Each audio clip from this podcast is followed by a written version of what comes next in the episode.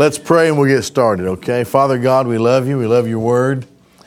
We, we love every word of it, Father. We just pray that you'll enrich our lives as we study it tonight. In Jesus' name, amen. Okay, we're in Exodus 27. Remember, when we study all of this, the book of Hebrews in the New Testament gives us the right to examine the tabernacle in light of Christ. Uh, so, so we do that. We, we know something that these people didn't know, uh, but their hundreds of years of worship uh, and the ministry of the priesthood and so forth have been a great help to us as we study it from, from the New Testament perspective. Now, with all that in mind, we're in Exodus 27. So let's get into it, all right? And you shall make the altar of acacia wood. Five cubits long, five cubits wide. The altar shall be square, its height shall be three cubits. You shall make its horns on four corners. Its horns shall be from it, and you shall overlay it with copper or brass or bronze. You shall make its pots to remove its ashes, its shovels and its sprinkling basins and its flesh hooks and its scoops. You shall make all of its implements of copper or of brass. And you shall make for it a copper grate or grating of netting work.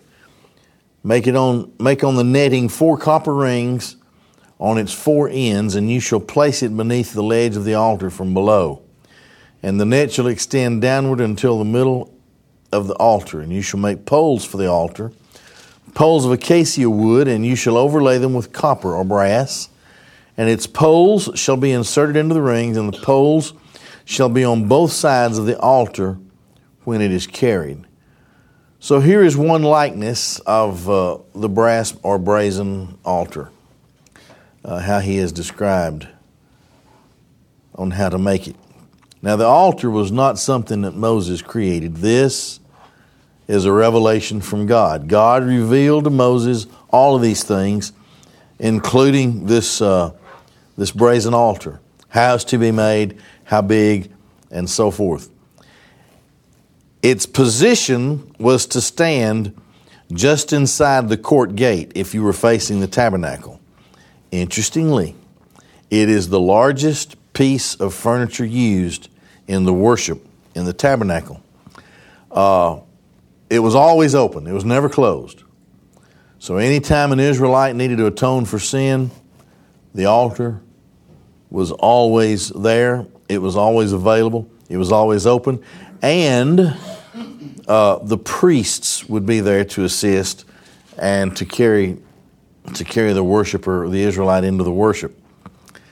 This was the one place where the sacrifices were to be offered for God's people. There was no other place. Um, I want to quote here from another part of the scripture in Leviticus. God said that if anyone offers a sacrifice and does not bring it to the door of the tabernacle of the congregation, which is where we are here just inside the brazen altar, to offer an offering to the Lord, the blood shall, uh, blood shall, let's see, and doesn't bring it to the altar, uh, to the tabernacle of the congregation to offer an offering, blood is imputed to that man. He has shed blood, and that man shall be cut off from among, among his people. In other words, God has a valid reason for every stipulation of sacrifice, dealing with sin, and worship.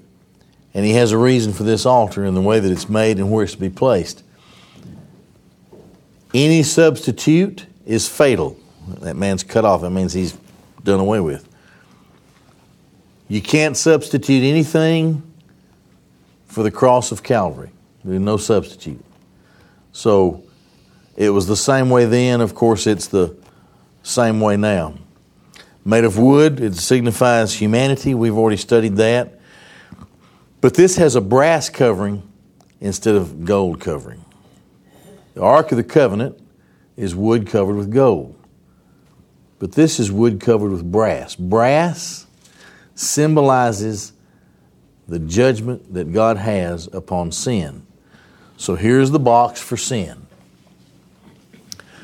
The worshiper symbolically transfers himself to the perfect, unblemished uh, sacrifice. And the sin, the sinner, everything, it's slain, the blood is spilled out, and uh, the thing gets consumed. Very important part of their worship. You shall make it hollow out of boards, as he showed you on the mountain, so shall they do. Make the courtyard of the Mishkan or the tabernacle on the southern side, and there shall be hangings for the courtyard of twisted fine linen, 100 cubits long on one side. Its pillars shall be 20, and their sockets 20 of copper. The hooks of the pillars and their bands shall be of silver. Okay, so another look. You can see the hangings of the tabernacle here on the outside, the outer wall. Um, outer wall here, here. Here's the gate right here. Uh, there is the brazen altar, and then there's the laver of cleansing. So just inside, it's always open, just inside, any point in time, a worshiper could bring sacrifice to atone for his sins. And so for the northern end in the length hangings, 100 cubits long, in its pillars 20, sockets 20 of brass or of copper, hooks of the pillars and their bands of silver. Silver is the metal for redemption. Brass meets silver, and gold meets silver. We've talked a little bit about that previously, how the gold had places where it met silver. All right. The width of the courtyard on the western side, hangings 50 cubits, their pillars 10, and their sockets 10. The width of the courtyard on the eastern side, 50 cubits. The hangings on the shoulder shall be 15 cubits, their pillars 3, and their sockets 3. And on the second shoulder there shall be 15 hangings, their pillars 3, and their sockets 3. And at the gate of the courtyard shall be a screen of 20 cubits made of blue, purple, and scarlet, or crimson wool. Uh, so we've seen this already. Heaven, uh, royalty, and sacrifice. Twisted fine linen, which is righteousness, the work of an embroiderer. Their pillars four and their sockets four. All the pillars around the courtyard shall have silver bands, silver hooks, and copper sockets. Okay, another rendition of, uh, of what it would uh, look like. Okay, so we keep going from there. The length of the courtyard shall be 100 cubits, and the width 50 by 50 cubits. The height of the hangings shall be five cubits of twisted fine linen, and their sockets shall be copper. All the implements of the Mishkan or the tabernacle, for all its labor, and all its pegs and all the pegs of the courtyard shall be brass, copper, brass, bronze. And you shall command the sons of Israel, and they shall take you to the pure olive oil crushed for lighting to kindle the lamps continually. So the oil flows continually into the lamps. That's the design here in the tent of these lamps. In the tent of meeting outside, the dividing curtain that is in front of the testimony, the ark, Aaron and his sons shall set it up before the Lord or before Yahweh from evening to morning, and it shall be an everlasting statute for their generations from the sons of Israel. All right, so here's a here are a couple more likenesses. If you want, that one's kind of blurry. Uh, pillar of fire out there in front. See all those little tents. Those are the tents or the or the dwelling places of the Israelites. Here's the way that you go in uh, to the tabernacle. Uh, let's see another look. I think we've looked at this before, but this has it again numbered out so that you can still keep it in your mind uh, what it was like. Now, this rendition here's the entrance curtain here. Uh, there's a sacrifice. There's the brazen altar where the sacrifice be made. Now, this uh, this this artist makes a rendition so that there are slaughter tables available here. Here's the court of the tabernacle, the brazen laver. Now, this is where the worshiper would always be, and then from there, uh, the priesthood would take over. And then the innermost part, the Ark of the Covenant, back in here. Um,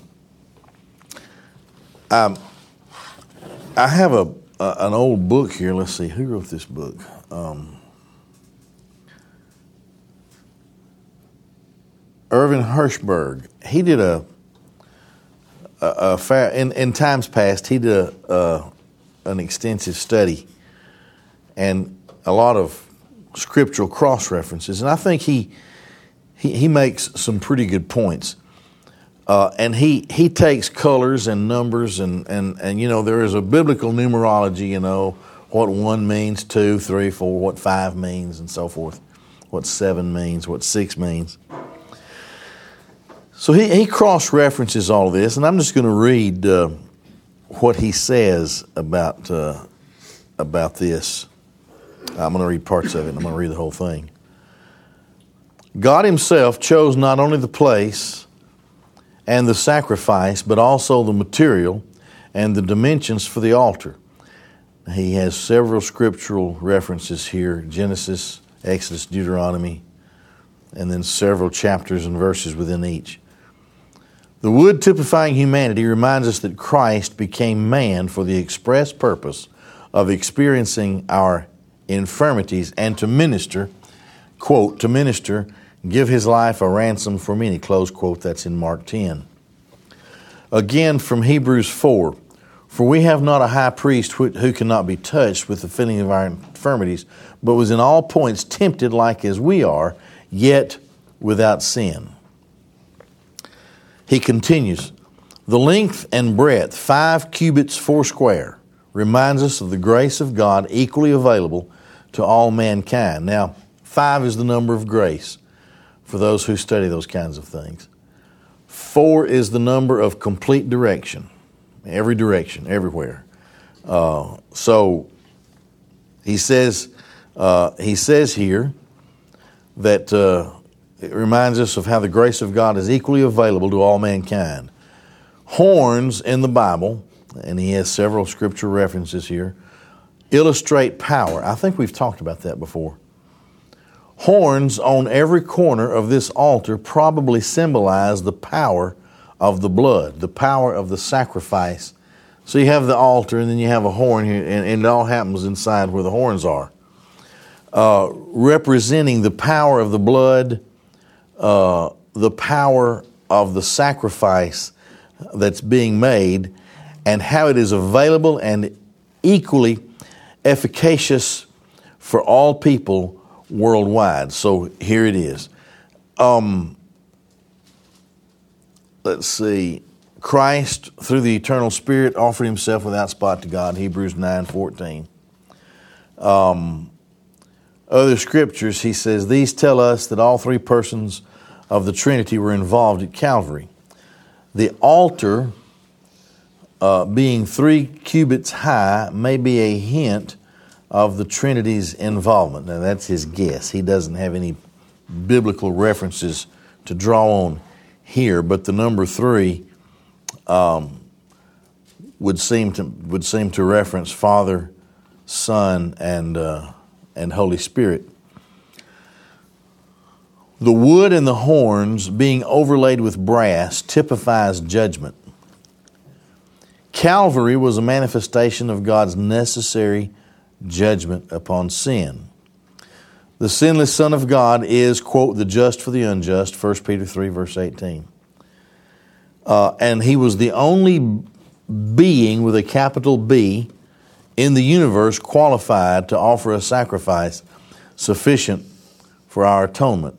The net or the grate that was on the top of the that's on top of the brazen altar was of solid brass, solid brass, no wood there.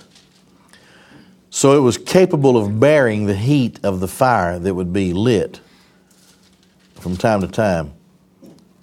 And Exodus 27 in verse 5, you may recall, says, You shall put it underneath the compass of the altar that is beneath it. that the net may be even to the middle of the altar. Mid altar would denote the inner anguish of the Christ who cried, My God, my God, why hast thou forsaken me? In Matthew 27, verse 46. Halfway down also puts the grate to the same height as the table and the ark. Table fellowship, that is the showbread table, uh, and the Ark of the Covenant. Table fellowship and the mercy seat were both made possible because of Calvary. That's interesting. Put it on the same height. Um, Exodus 29, we haven't gotten there yet, but he's, he's quoting Exodus 29, verse 37. Seven days you shall make an atonement for the altar and sanctify it, and it shall be most holy.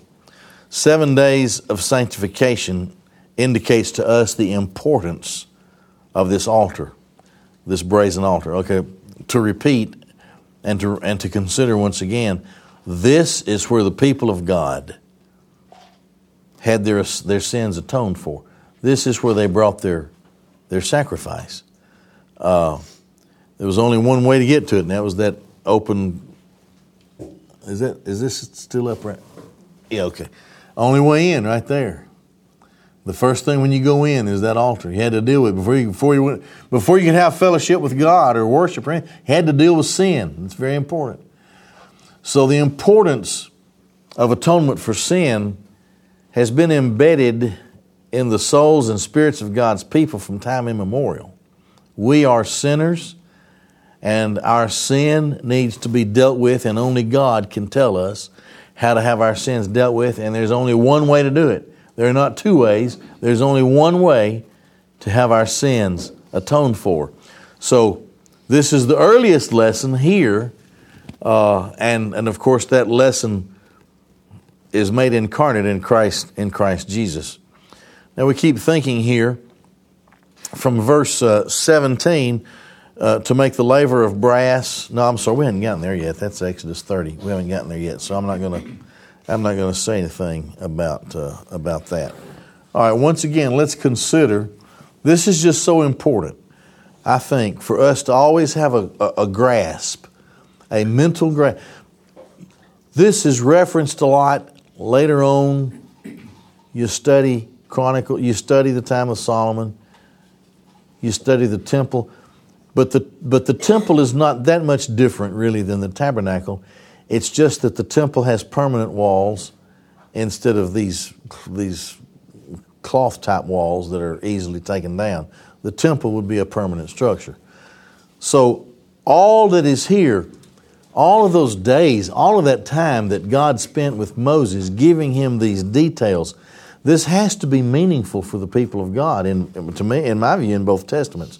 Especially, as I say once again, how Hebrews points to us, points out to us the fact that this whole thing, everything, every part of this whole thing is representative of the ministry, life, service, person of Christ, this is how we this is how we get to God. This is how God's people come to Him. This is this is what's so important.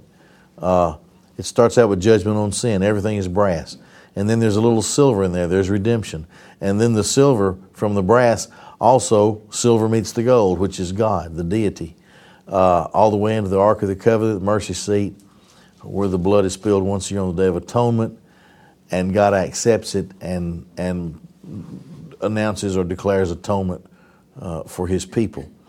Extraordinarily important uh, for us to keep this in mind um, in, in, this study, really in the whole study of the Old Testament, but even in the study of the New Testament, um, because it's a picture book it's a and, and you know even even adults love picture books, right? um, the picture book of how we're out here, and we want fellowship with what's here, and we want the blessing of what's here. So how do we get from here to here? We can only get there if what's or who's in here tells us how to get there. That's the only way. We can't make it up ourselves. So the details are given to Moses and these would have been taught, I'm convinced that these details would have been taught to the people continually. in their time of worship, um, when they were when they had to go, and boy, that that would be pretty hard work for these priests. If you think of the hundreds of thousands, millions, the millions, the two million maybe or so Israelites, and and the constant need for having sin atoned for. Uh, this would be a busy place. It'd be a bloody place too, um, and it'd be powerful, powerful images, powerful images symbolizing what the worshiper is experiencing. Did only the head of the household go in instead of every member?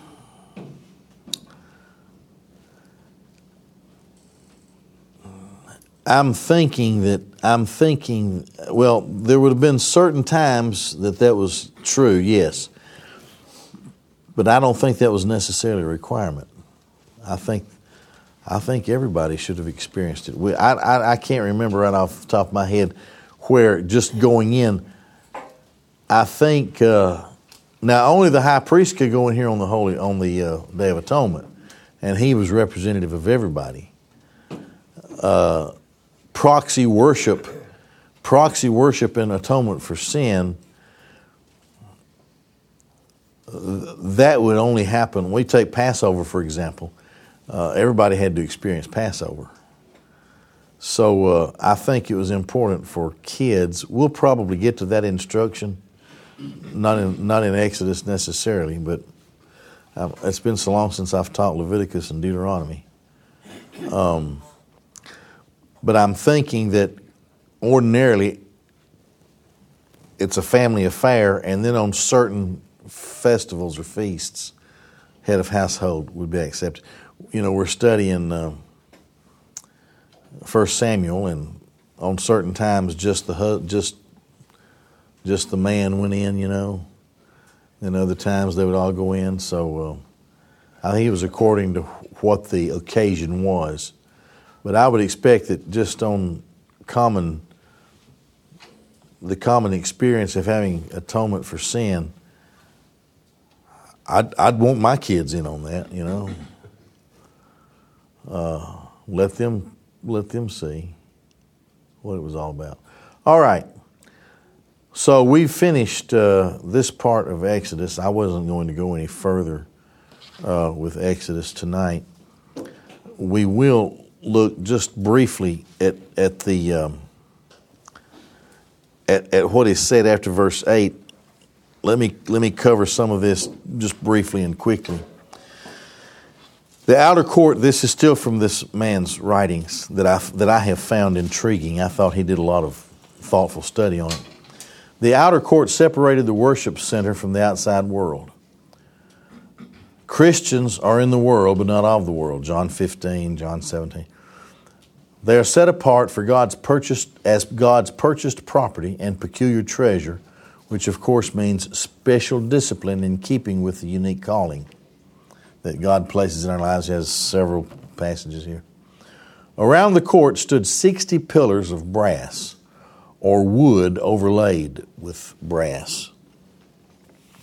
Um, the, the, less than 71 talents of brass recorded in Exodus 38, we haven't gotten there yet, uh, 29 through 31, would not have sufficed for the laver, the grate, and vessels of the altar, nearly 200 tent pins 65 sockets plus 60, 60 pillars of solid brass, seven and a half feet high. The pillars are not even named among the items that are used for most of the brass. So we assume that the court pillars were overlaid, were wood overlaid with brass. Wood typifies humanity. If the boards standing shoulder to shoulder represent the church as the corporate body of Christ, the pillars around the court may symbolize the individual believers displaying Christ to the world. Indeed, upholding a fine linen hanging, Revelation 19:8, which says, "The fine linen is the righteousness of the saints." The church stands in sockets of silver, which is the which is for atonement. But as individuals, each one still stands alone, each in his own socket of brass, which is judgment. This illustrates what we already know that in the final judgment, each person stands alone in a fixed position, too late to change. Each one to be answerable for his own state of being. No one hiding behind another, no passing of blame to another. Which would lend to my belief that atonement is a, is a family affair. Everybody, you know, everybody has to. 60 brazen pillars standing in 60 sockets of brass, crowned with silver, which is atonement. Atonement, judgment moves to atonement. And then, of course, the silver later on joins the gold, which moves to the presence of God. There was, this is interesting to me, there was not an ounce of gold in the outer court. The gold was all confined to the vessels, the boards, pillars, and hooks, either inside or attached to the tabernacle structure, and well covered with four coverings upon it. The most prominent materials in the court were brass and wood, but at the top, above the fine linen hanging, were silver uh, chapiters. What's that? You're supposed to know these things. Yeah. And fillets, F I L L E T S. Filet. Mignon. What's it? Two pieces against each other and bond each Okay. It's been so long since I've done woodwork, you know. Okay. Well, it's been a real long time since I welded something. Eh? okay. And hooks. Okay, let me go back. Silver chapiters, fillets. That's how you say it, fillets. And hooks, typifying atonement through Christ's incarnate incarnation, who gave his life in judgment for our sins and arose victorious over sin and death. The fillets of silver, speaking of atonement, carried the weight of the linen hanging, which is righteousness. You see, our righteousness in Christ depends entirely upon redemption through Him. Apart from redemption, we have no righteousness. The silver hooks at the top of the pillars were for the ropes that anchored the pillars to the pins of brass. Now, that was in verse 19, I think. Driven into the ground like tent stakes.